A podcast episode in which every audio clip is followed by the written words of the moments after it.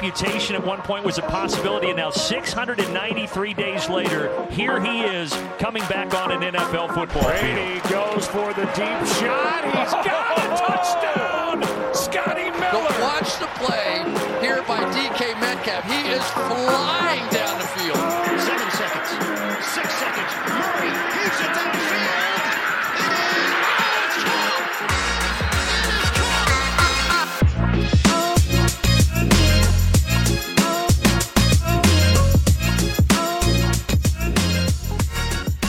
Hallo iedereen, we zijn terug voor deel twee van de N F L Draft twintig drieëntwintig preview van uh, Sport Amerika natuurlijk. Ik zit hier nog steeds met de draftgoeroe van de Sport Amerika redactie en dat is uh, Lars Leeftink. Hey Lars. Goedemiddag.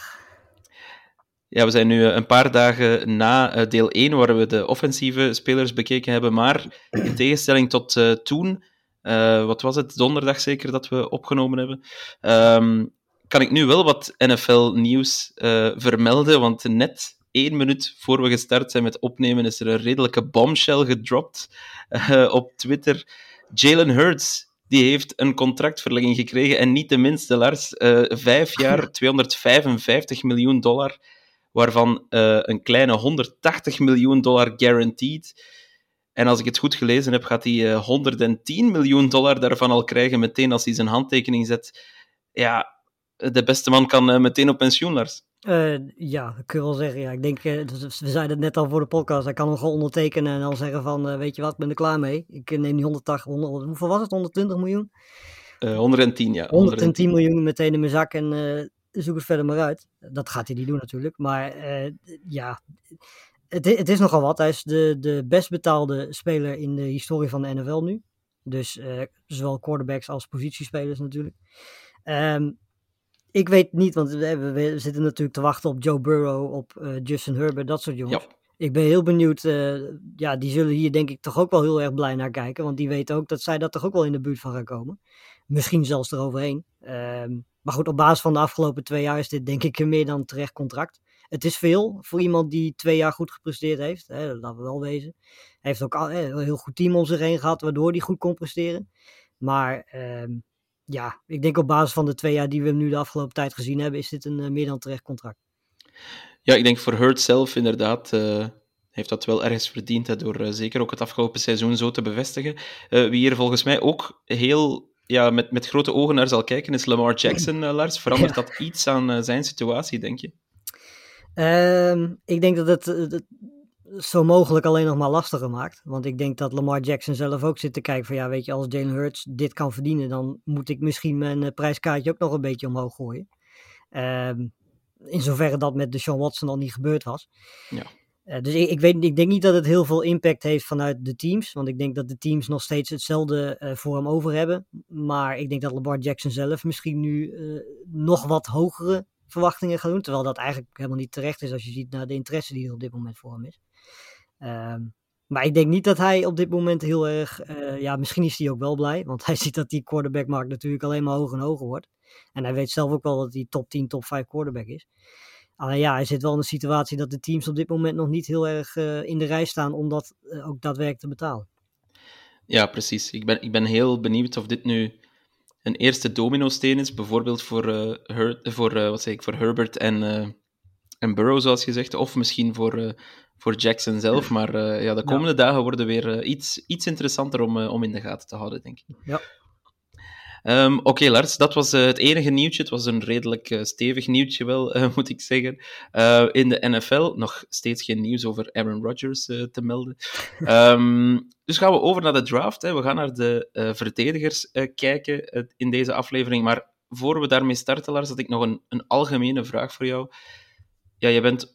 Zoals ik het zei, onze draft-goeroe eh, op de Sport Amerika-redactie. En ik vroeg mij af, hoe bereid jij je eigenlijk voor op zo'n draft? Wat, wat doe je allemaal? Waar kijk je allemaal naar? Uh, nou, in principe kijk ik tot en met de Super Bowl sowieso niet naar. Ik kijk natuurlijk collegevoetbal, dus ik krijg al wel wat van de spelers mee. Maar in principe kijk ik ook niet per se naar die wedstrijden. Zo van, oké, okay, deze speler ga ik op letten of wat dan ook. Ik kijk eigenlijk vooral gewoon voor de wedstrijden. Um, dat echt dat kijken naar spelers en zo begint voor mij na de Super Bowl pas. Um, in principe maak ik dan gewoon heel simpel een planning, elke week één positie. Um, waarin ik, nou ja, weet je, het liefst zou ik, zou ik de twintig, vijfentwintig doornemen, maar die tijd heb ik natuurlijk niet. Dus ik, ik probeer altijd tien à vijftien spelers dan uh, te bekijken in een week.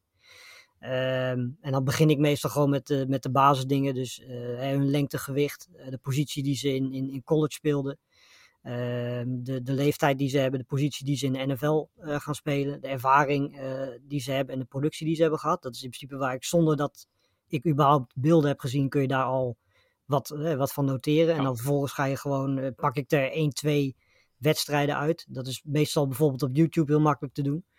Uh, dan pak je gewoon één of twee wedstrijden eruit uh, tegen de beste tegenstanders waar ze tegen gespeeld hebben. Want je kunt wel kijken tegen een divisie twee tegenstander, maar dat is natuurlijk niet representatief voor het niveau van de N F L waar die straks tegen speelt. Dus ik kom heel vaak uit bij wedstrijden tegen Alabama, Georgia, uh, nou, noem ze allemaal op, vaak S E C ook. En uh, ja, dan kijk je één of twee wedstrijden en dan uh, ja, heb ik meestal een paar categorieën per positie waar ik naar kijk.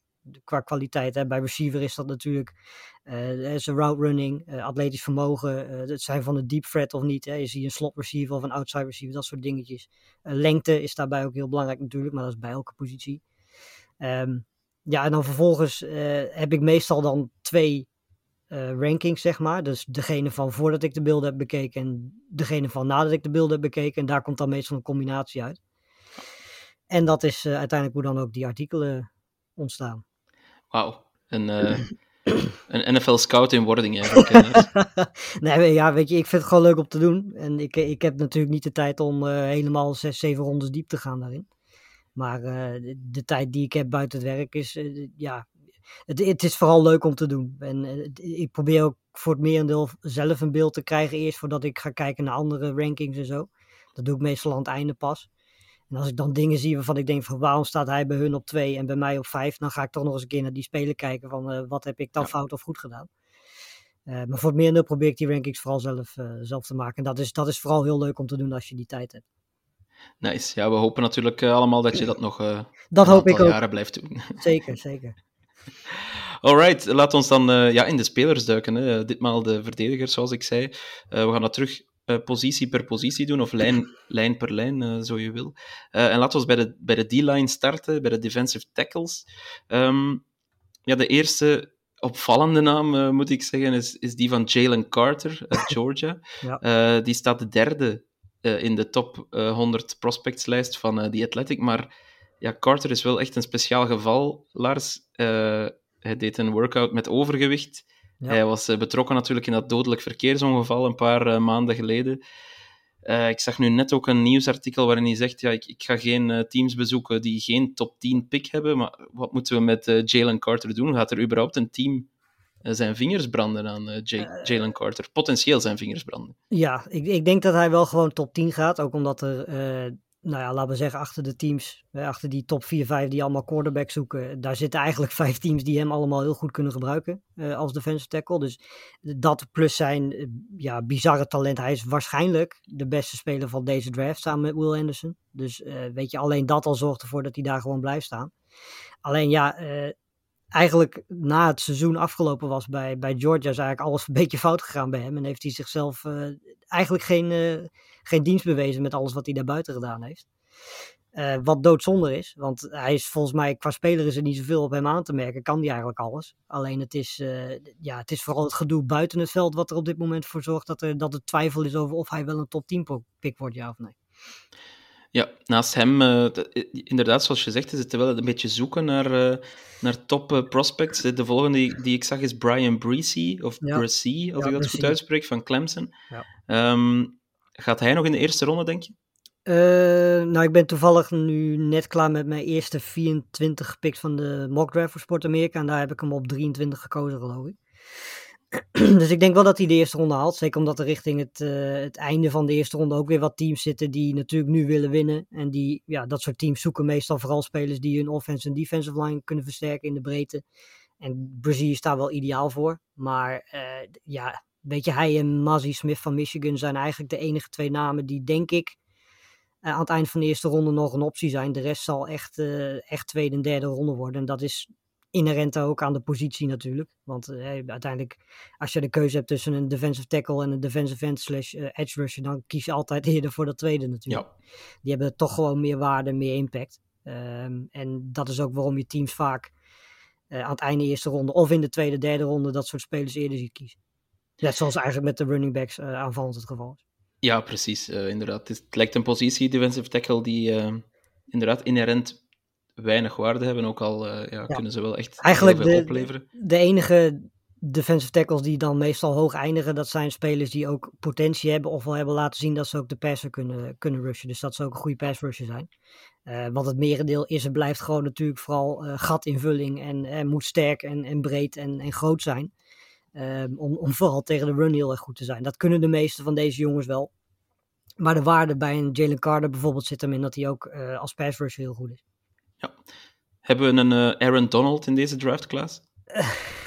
Ik denk dat jij doelt op, uh, op de man die ik persoonlijk ook een beetje lastig vind om te plaatsen qua, qua positie, dat is Kenzie. Want die heeft mm-hmm. en bij dezelfde college gespeeld en die heeft ongeveer dezelfde uh, measurables als je het hebt over lengte, gewicht enzovoort. Ja, ik, ik heb eerlijk gezegd nog nooit in de vier, vijf jaar dat ik dit nu doe een speler meegemaakt als hij, waarvan ik gewoon eigenlijk niet weet op welke positie hij moet gaan spelen.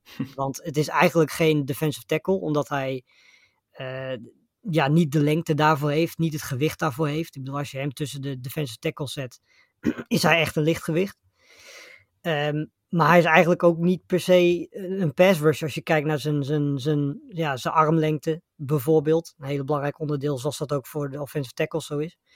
Um, dus hij zit er eigenlijk een beetje tussenin. En dat kan wel. Maar um, ja, weet je, als je hem op bijvoorbeeld als defensive tackle neerzet, is hij met afstand de, de, de beste achter Carter. En hij gaat waarschijnlijk ook top tien, vijftien, omdat hij die kwaliteit heeft als pass rusher, waar we het net ook al over hadden.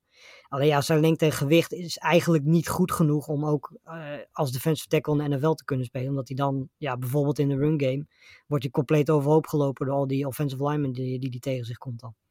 Ja, het is inderdaad ook, uh, bij, bij Kenzie had ik uh, de korte armpjes gevonden als echt wel een, uh, ja. een, een rode vlag. Um, Ik zie wel dat in de, in de mock drafts van de Athletic alleszins, dat hij als achttiende naar de Detroit Lions gaat. Ja. Um, ja, jij ziet in hem een top tien, top vijftien. Is dat dan te laat, achttien? Uh, ik heb hem op, in die mock draft van Sport Amerika op tien naar de Eagles uh, ja. gedraft. Ja. Dus in principe, dat komt vooral omdat ja, zijn pass rush kwaliteiten, die zijn gewoon enorm. Als je kijkt hoe snel hij uh, vanaf de snap uh, al in, in backfield kan zijn, is dat een hele grote waarde natuurlijk uh, als je, als je een defensive tackle bent. En je hebt natuurlijk ook de ruimte om hem wel door te schuiven naar de zijkant. En een team als de Eagles dat, dat nu aan het winnen is of wil winnen en best wel wat oude uh, defensive linemen in, in het team heeft zitten. Ja, die kunnen wel zo iemand als hij gebruiken. Die vooral in de breedte natuurlijk dat team meteen kan versterken. Plus er wordt niet meteen van hem wonderen verwacht. Zoals dat bij Jordan Davis natuurlijk vorig jaar ook niet zo was. Ja, langs de D-line heb je natuurlijk, je zei het net al, heb je de edge, rusher, edge rushers, het is uh, geen makkelijk woord, uh, de defensive ends, uh, die natuurlijk heel veel uh, waarde hebben um, en die ook zo uh, vaak worden betaald en hoog gedraft worden. Ja. Dat is dit jaar wellicht niet anders, Lars, en dan kijken we meteen, uh, denk ik, naar Will Anderson. Ja, zeker. Wat mij betreft de, de, de meest zekere en ook de beste speler van, van deze draftclass. Afgelopen twee, drie jaar bizar goed geweest bij, uh, bij Alabama. Heeft eigenlijk alles. Uh, heeft ervaring. Heeft zeker nog potentie om beter te worden dan wat hij nu is. Uh, hij zit net, denk ik, onder de, de categorie Bosa's, uh, Young, dat soort uh, types. Maar uh, ja... D- d- Ik denk dat als je bijvoorbeeld de Cardinals op drie bent en je bent niet van plan om terug te traden, dan is hij eigenlijk een no-brainer om in te vullen. Uh, zeker na wat Carter de afgelopen periode allemaal buiten het veld heeft gedaan. Um, en hij gaat elk team uh, meteen op het moment dat hij de eerste snap speelt beter maken. Um, hij is wel redelijk ja, eenpositioneel wat dat betreft. Het is niet iemand die ook naar binnen kan, uh, kan doen of die bijvoorbeeld de coverage kan spelen. Dat kan hij allemaal niet echt. Maar goed, als je kijkt naar zijn pass rush, dan moet je je ook afvragen of je dat uh, überhaupt wil doen. Uh, ja, want klopt. Uiteindelijk is dat zijn beste kwaliteit natuurlijk. Um, je hebt natuurlijk ook nog Tyree Wilson. Um, ja. ja. Vorig jaar hadden we de situatie met Aidan Hutchinson en, en Travon Walker. Ja. Uh, waar het niet helemaal duidelijk was wie één en wie twee zou gaan. Zijn we op weg naar zo'n scenario ook? Of is Anderson echt wel ja, merkbaar uh, beter dan Tyree Wilson? Nou ja, ik vind dat Anderson heel veel merkbaar beter is. Net zoals ik vorig jaar vond dat Hutchinson veel maar beter is dan dat Walker is. Um, maar het, ja, het lijkt er een beetje op uh, alsof we hetzelfde zien als wat we vorig jaar hebben gezien met, uh, met Walker. Dat zijn atletisch vermogen, zijn, zijn ruwe talent, zijn potentie. zijn lichaamsbouw, dat dat hem op dit moment helpt om steeds hoger en hoger te gaan. En uh, ik las nu net zelfs dat de Texans hem op twee zouden overwegen boven Will Anderson als ze niet voor een quarterback zouden gaan. Dus ja, die richting gaan we nu al op. En dat lijkt heel erg op wat we vorig jaar met Walker gezien hebben. Die natuurlijk eerst ook duidelijk achter Hutchinson zat. En eigenlijk vanaf de draft en rondom de draft combine uh, ineens omhoog schoot en uiteindelijk de eerste pick werd. Maar uh, als je er nu je geld zou op moeten inzetten, zou je wel... Ja, Will, Will Anderson zal de eerste niet-quarterback ja. van het bord zijn. Ja. ja. Een, een andere naam die ik wel heel interessant vond, was uh, Nolan Smith. Ja. Um, vooral om zijn uh, forty-yard dash die hij gelopen heeft. Het is de eerste speler ooit, uh, of eerste man ooit, die uh, sneller was dan vier komma vier seconden over veertig yards. En voor een zware speler als Nolan Smith is dat een behoorlijke prestatie, moet ik zeggen. Ja. Um, maar hij had wel ja, mindere cijfers zeg maar, in zijn collegecarrière. Nooit meer dan vier komma vijf sack per seizoen. Waar eindigt uh, Nolan Smith in deze draft? Uh, ik, denk, ik denk wel midden eerste ronde. Uh, sowieso eerste ronde in ieder geval. Daar hoeven we niet moeilijk over te doen. Uh, het, het is weer zo'n typische Georgia-speler die, en net zoals we in de vorige podcast al over, uh, over een Washington hebben gehad. Uh, over een Broderick Jones, die offensive tackle hebben gehad. Uh, eigenlijk ook Jalen Carter uh, natuurlijk. Allemaal spelers die bizar uh, atletisch vermogen hebben, maar niet per se heel erg productief waren. Dat komt ook omdat Georgia gewoon zoveel spelers heeft dat ze niet elke snap spelen. En ook meestal uh, op posities worden neergezet waar ze waarschijnlijk in de N F L niet spelen en het meest productief zullen zijn. Dus dat. En ik denk dat Smith eigenlijk bijna alles kan. Dus dat maakt hem heel erg goed. Ja. Uh, Lars, welke andere rushers halen nog uh, de top twintig? Of misschien de eerste ronde, denk je? Uh, in ieder geval Miles Murphy, uh, Lucas Van Ness. Ik denk, denk ook wel, uh, ja, wat mij betreft, uh, ja, dat is een hele moeilijke naam uit te spreken. Dit Toei, Toei Pal, Toei Pal, Toei Paluto, denk ik dat het is. Um, ja, die namen zou ik wel opschrijven. Um, en daarachter is het heel moeilijk. Weet je, ik denk dat dan uh, je vooral bij spelers komt die waarde hebben in de tweede ronde. En het is ook interessant, want ik heb Kenzie um, als pass rusher eigenlijk als zeven op mijn lijst staan. Okay. Dus dat zegt eigenlijk genoeg als je hem dus op defensive line zet, staat hij een stuk hoger. Ja, dus we gaan, uh, we gaan heel wat uh, edge rusher, rushers uh, ja, zeker. in de eerste ronde zien gaan. Ik zag trouwens ook in de mock draft van, uh, van The Athletic, uh, waar ik dan daar straks eens naar gekeken, gekeken heb, dat Lucas Van Ness op tien naar de Eagles ging. Dus ja. uh, dat, dat zegt al wel genoeg over inderdaad hoe, hoe hoog sommige edge rushers uh, hier ja, in ik heb hem naar de, naar de Patriots op veertien, geloof ik. Zou prima mogen van mij, maar de Patriots doen wel, eens, doen wel eens vaker gek in de eerste ronde. Dus. Dat is waar. Alright, uh, gaan we naar de linebackers, uh, Lars. Daar kunnen we kort over zijn.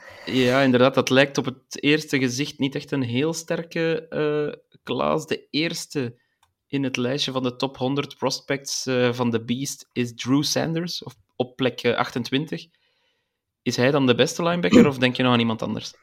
Uh, persoonlijk heb ik hem op twee staan. Uh, ik heb Trenton Simpson op één staan van Clemson. Uh, omdat hij eigenlijk elke positie kan. Ik denk dat hij op zijn best is als uh, outside linebacker. Of ja, outside linebacker inderdaad. Dus uh, vooral dicht bij de, de line of scrimmage en zo. Uh, maar ik denk dat hij ook prima aan de binnenkant kan spelen als inside uh, linebacker. En Drew Sanders is iets meer een, een ja, echt pure outside linebacker. Die, die vooral heel erg goed is als pass rusher. Um, dus ik twijfelde ook een beetje of ik hem niet bij de, de edge rushers moest zetten. Ja. Maar ik heb hem er wel, wel gewoon bij de linebackers neergezet, omdat hij ook goede coverage skills heeft. Dus dat zijn de twee, weet je, hij is een hele specifieke linebacker wat dat betreft. En daarom heb ik hem eigenlijk op twee staan. En hij zou, als er een team is die ja, zo'n linebacker zoekt, kan hij eind eerste ronde halen. Maar ik denk dat, dat het eerder de tweede ronde wordt. En uh, Trenton Simpson wel nog de eerste ronde? Eh... Uh... Ja, de, als het iemand van de linebackers gaat zijn, is hij het. Maar ik heb er eerlijk gezegd wel een beetje mijn twijfels over. Want ik ben ook nog niet heel veel teams in mijn mockdraft tegengekomen die per se zitten te springen om, om, om linebackers of zo. Ja, dus uh, ja, op deze positie moeten we niet meteen een verrassing verwachten? Of denk jij toch nog aan iemand die, uh, die eventueel er nog kan uitspringen? Um, nou, ik denk dat Dejan Henley van Washington State wel een, een naam is die misschien wel de nummer één linebacker kan zijn, omdat hij goede inside linebacker is. En teams zoeken daarna altijd naar. Die kan er eigenlijk alles ook, goede run defender. Kan de passer rushen, goede coverage speler ook, misschien wel een van de beste. Uh, dus hij zou ik dan noemen. En dan heb je denk ik ook meteen de drie beste uh, linebackers gehad. En dan kom je daarachter bij een Campbell uit, een Sewell, een Toto, Overshown. Dat soort jongens, dat zijn allemaal jongens eind tweede ronde, derde ronde. Die een wat specifiekere rol hebben. Uh, waar ze het beste in zijn. Ja, ik las ook nog een uh, analyse van The Athletic. En het lijkt nu alsof ik echt maar één uh, news outlet lees. Maar, uh, maar, maar, maar goed, het komt toevallig allemaal vandaar. Um, en die hadden berekend dat er eigenlijk heel weinig elite linebackers de laatste jaren uit de latere rondes van de draft komen. Ja. Um, ja, dit is natuurlijk een beetje een shot in the dark, Lars, maar denk je dat die trend dit jaar zou kunnen doorbroken worden? Is er iemand waarvan je zegt, ja, die heeft echt heel veel upside? Um, nou, ik vind Noah Sewell wel interessant. Ik bedoel, die is de laatste tijd ook mede dankzij zijn draft combine een beetje weggezakt, maar die is nog maar eenentwintig. Uh, een van de jongste linebackers wat dat betreft.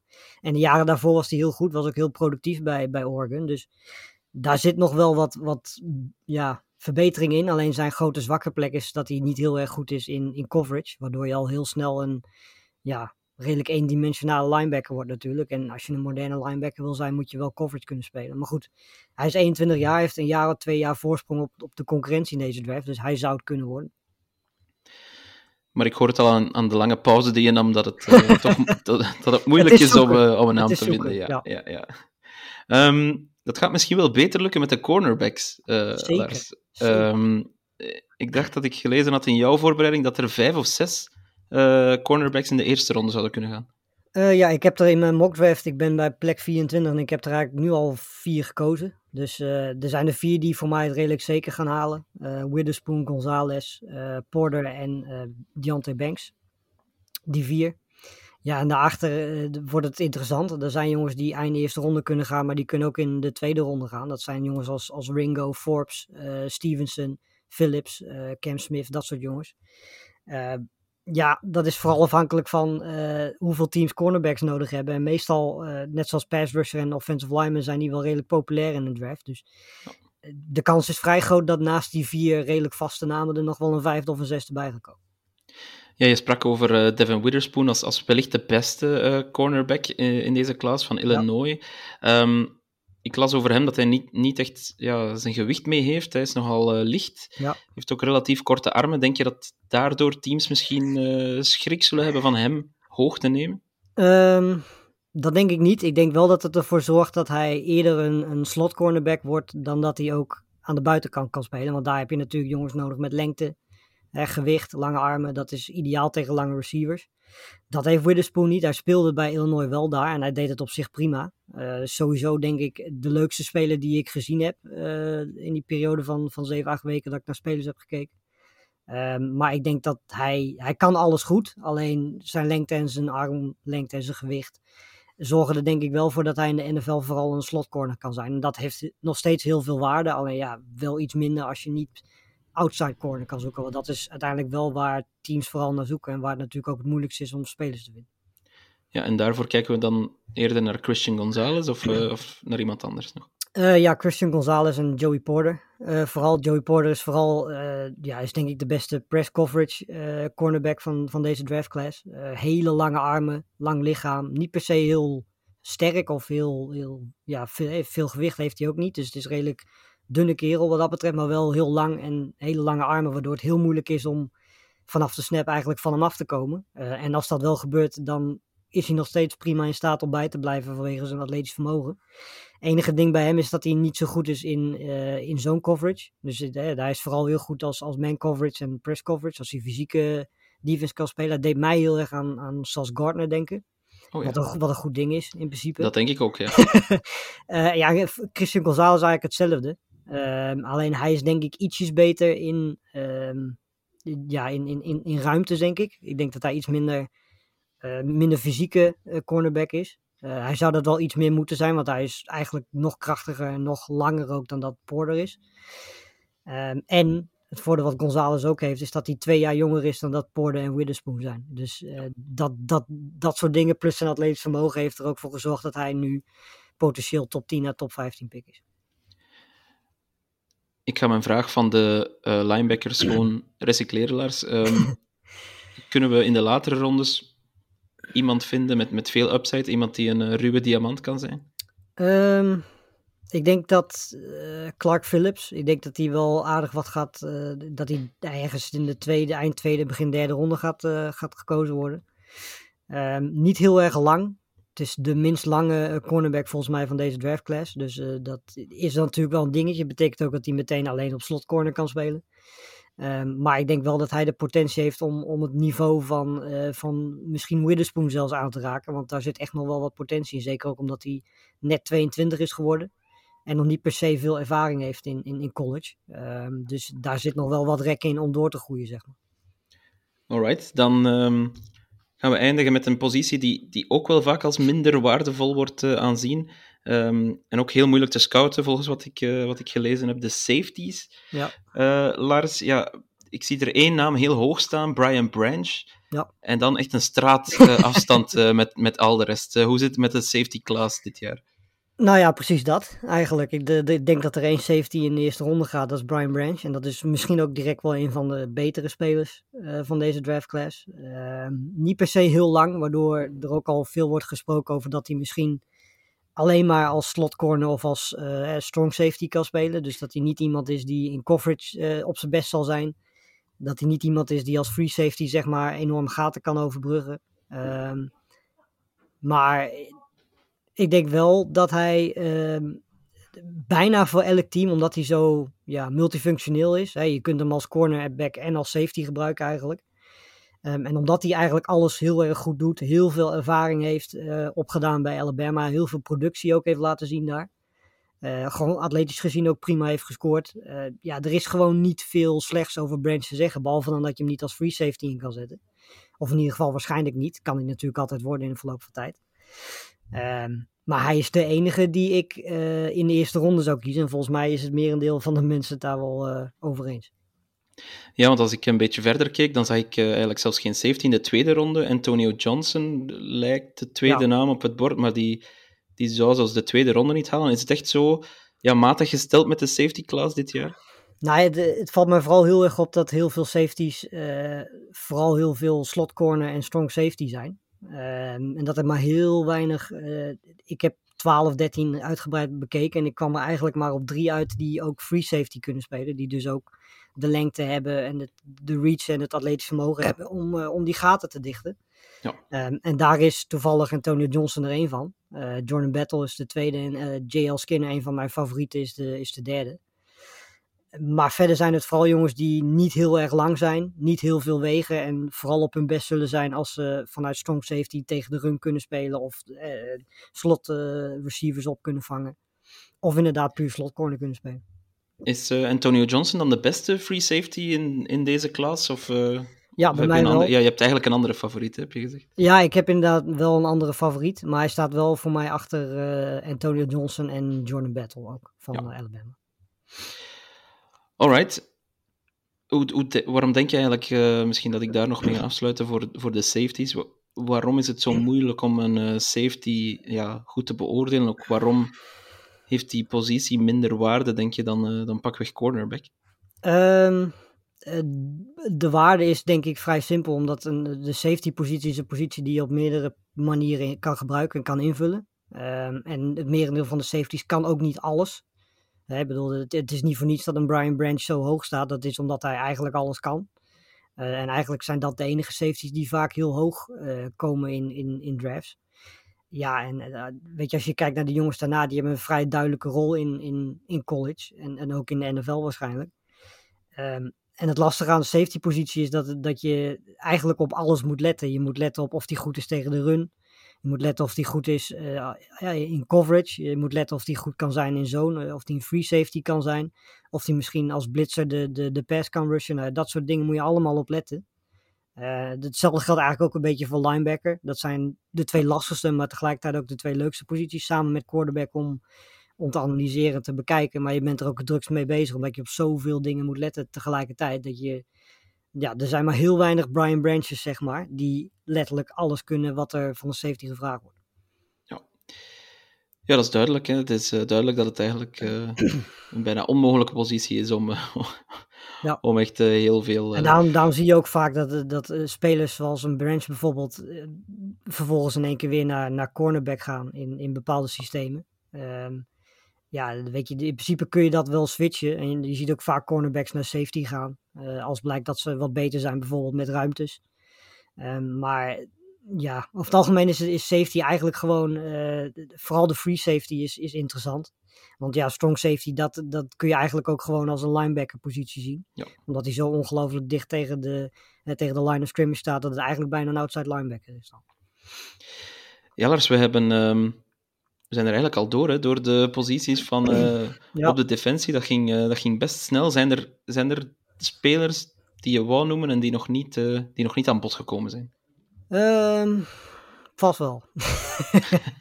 ja, ik, dan kijk ik zeker bij de, de, de pass rushers. Ik had uh, Tupeluto al genoemd, uh, maar er zijn nog twee andere namen. Uh, Ook twee hele moeilijke namen. Ik weet eigenlijk niet waarom ik mezelf dit aandoe. Maar goed. Uh, Felix uh, Anudike Uzoma van uh, Kansas State. En Adetomiwa Adebawore. Ja, dat dus. Goed gedaan. Uh, dank je, dank je, dank je. Uh, maar dat, ja, dat zijn spe- twee spelers die ook nog heel jong zijn. eenentwintig, tweeëntwintig jaar. Atletisch vermogen.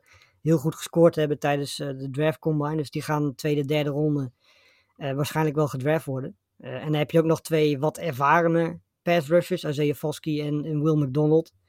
Uh, dat is dan eigenlijk een beetje de andere kant van het verhaal. Zijn niet per se de allergrootste atleten, maar hebben wel heel veel ervaring. Uh, hebben lengte. Um, en dat zijn ook dingen die natuurlijk als pass rusher heel belangrijk zijn. Um, en wat mij betreft zijn de cornerback en de, de pass rush uh, posities in deze draft uh, met afstand het best gevuld. Want ja, zeker linebacker en safety is uh, ook dit jaar weer vrij aanmoedig. En dat is vergeleken met voorgaande jaren eigenlijk uh, ja, niet heel verrassend, want het is eigenlijk al jaren zo, op uitzondering. Is dat dan een uh, trend die, ja, die ook in college uh, zichtbaar is? Dat, uh, dat die posities gewoon dunner uh, ingevuld worden? Um, nou, ik denk dat het vooral komt omdat bijvoorbeeld een, een Nolan Smith, weet je, die zou op zich ook prima als linebacker gezien kunnen worden. Maar dat soort jongens worden dus heel snel al vanwege hun atletisch vermogen doorgezet naar de rol als pass rusher. Um, En ja, daarnaast is inside linebacker gewoon een hele moeilijke positie om te spelen. Want je, je bent eigenlijk de quarterback van de defense ben je dan. Dus je moet goed inzicht, goed positioneringsvermogen hebben. Je moet goed zijn tegen de run. En die zijn sowieso heel moeilijk te vinden. Um, en ja, weet je, outside linebacker is leuk. Maar zoals we al net zeiden, weet je, dat is hetzelfde als met strong safety. En eigenlijk is strong safety, is outside linebacker en, en eigenlijk ook pass rush. En eigenlijk de driezelfde posities ongeveer. Ja, en dan zijn mensen toch eerder geneigd om te kijken naar pass rush en dus naar pass rushers. Uh, in ja. plaats van naar outside linebackers of naar uh, strong safeties. Misschien één vraag waar ik nog mee zit, uh, Lars. De, ja, zijn er Nederlanders bijvoorbeeld waar we naar kunnen uitkijken of helemaal niet? Um, ja, er was er één en nu ben ik uh, zijn naam kwijt. Ik zal hem even opzoeken. Want volgens mij is die wel... Uh, de draft ingegaan, of was dat vorig jaar? Ik weet het al. Nee, dat was vorig jaar al. Dat is niet dit jaar. Dat was vorig jaar al. Die heeft toen heel lang meegedaan, ook met, uh, met, uh, met meedoen om, om een plek bij, de, de, bij het eh, vaste roster, zeg maar, haalde ja. die uiteindelijk niet. Ik ben even vergeten bij welk N F L-team dat precies was. Um, was dat uh, de tight end? Ik, ik ben wel zijn naam kwijt. Ja, precies. Dat is, overkomt mij dus ook. Volgens mij was het was of een tight end of een defensive, uh, defensive tackle, defensive lineman. Eén van de twee. Um, maar die haalde het in ieder geval uiteindelijk net niet. En ik weet eigenlijk niet waar die, of hij nu in de practice squad zit. Hij zit in ieder geval niet in de X F L, anders hadden we hem wel gezien, denk ik.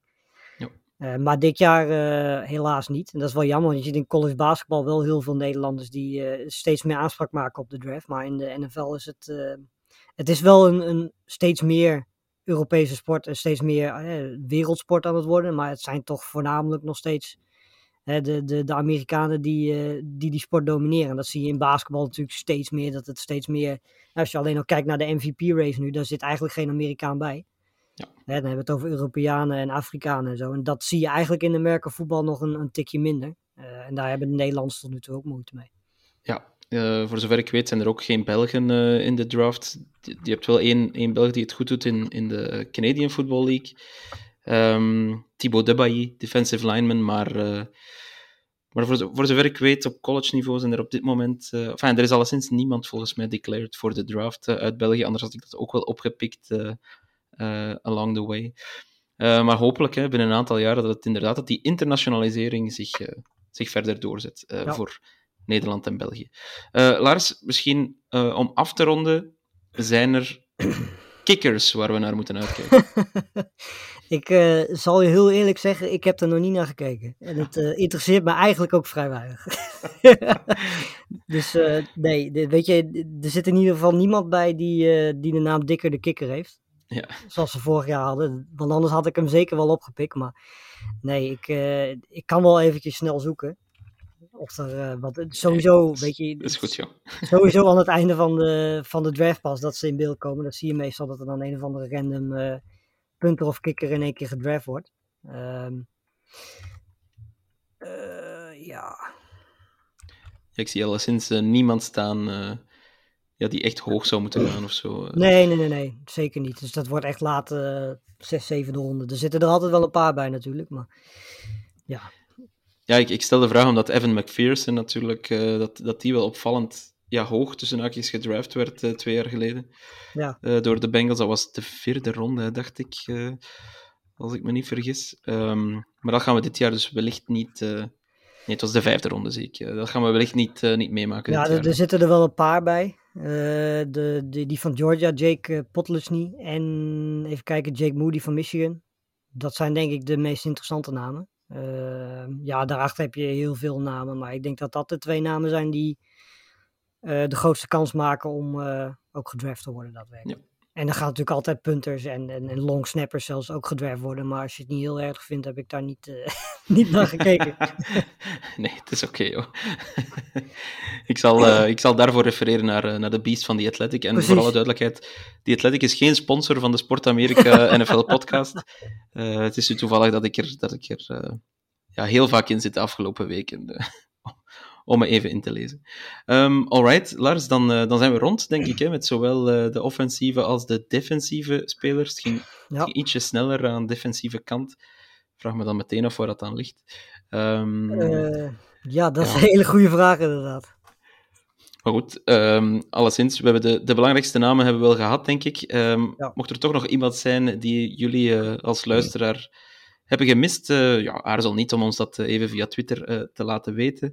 Um, en natuurlijk, uh, Lars, is het nu uh, heel erg uitkijken naar de mockdraft van Sport Amerika. Ja. Die komt er woensdag aan, dacht ik. Hè? Ja, we gaan woensdag opnemen. Ik denk dat die donderdag uh, dan live komt. Dus dan uh, ja, is dat in principe het laatste. En dan hebben we nog een week te gaan en dan uh, begint de N F L draft. En dan gaan we daarna Super. natuurlijk nog uh, een recap podcast opnemen. Maar uh, woensdag in ieder geval gaan we...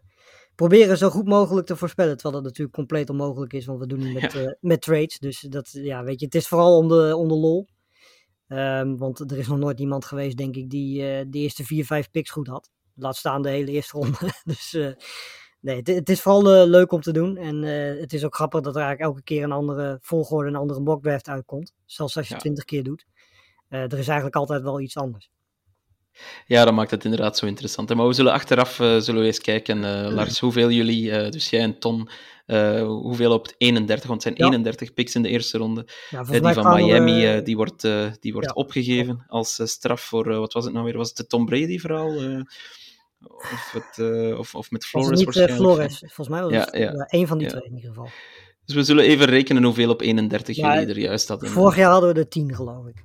Dat is eigenlijk aardig. Ja, maar daar zaten natuurlijk ook, de eerste twee waren redelijk uh, vanzelfsprekend. Ja. Dus die waren goed te doen. En daarna, ja, weet je, dat, zeker richting het midden en eind van de, als je even de trades überhaupt wegdenkt, midden eind eerste ronde, dan zien de, weet je, dan zien de, de, de big boards van alle teams er zo anders uit dat daar in één keer namen tussen staan die je totaal niet in de eerste ronde had verwacht. Dat gebeurt altijd. En daar zijn zeker de, de Patriots en de Seahawks en de Rams. Ja, absoluut. De Raiders Rams, de, de Rams hebben nooit de first round pick trouwens. Dus ik ja. weet waarom ik de Rams heb. Maar de Raiders inderdaad. Weet je, dat soort teams komen dan in één keer met een, met een ja, speler waarvan je denkt van hoe is het mogelijk. En dan kunnen we ze in de recap podcast weer uitschelden omdat we niet snappen wat ze gedaan hebben. En vervolgens na, na, na een jaar of twee, drie blijkt inderdaad dat het niet zo slim is geweest. Want als je kijkt naar die Raiders draft bijvoorbeeld, waar ze... toen Leatherwood en zo in, uh, in draft. Nou, dat, volgens mij van die hele draftclass is niks meer over. Uh, nee, dat denk ik ook niet, inderdaad. Nee. Dat is, uh, die staat heel hoog, denk ik, in, uh, ja, in het lijstje met de meest dramatische draftclasses uh, van ja. de laatste twintig jaar of zo. Ja, die kozen toen volgens mij die draft ook uh, Cleveland Farrell, geloof ik, met de zevende pick of zo, terwijl die eind eerste ronde was uh, gemokt door de meesten. Ja, nou goed. Het is en blijft een bijzondere bijzondere nacht natuurlijk altijd. Ja, inderdaad. Maar als jullie dubbele cijfers halen, dan is dat wat mij betreft wel al een, een succes. Zeker, zeker. Alright, uh, ja, ik wens jullie alleszins heel veel plezier. Uh, kijk er naar uit om hem, uh, om hem te luisteren. En uh, voor de rest, ja, beste luisteraar, als jullie nog uh, wat meer in-depth uh, coverage uh, willen, dan verwijs ik graag door naar uh, onze website sportamerika punt n l, waar Lars ook uh, ja, echt tig artikelen heeft geschreven en ook nog de mockdraft uh, in geschreven woord uh, zal opladen. Ja, die als ik het, komen uh, volgende week maandag, dinsdag en woensdag in drie delen. Fantastisch. En zo gaat die uh, tijd richting de draft uh, moeiteloos overbrugd worden. Ja. Lars, uh, bedankt voor yes. jouw uh, deskundige commentaar hier en uh, we horen elkaar snel. Yes. Bye.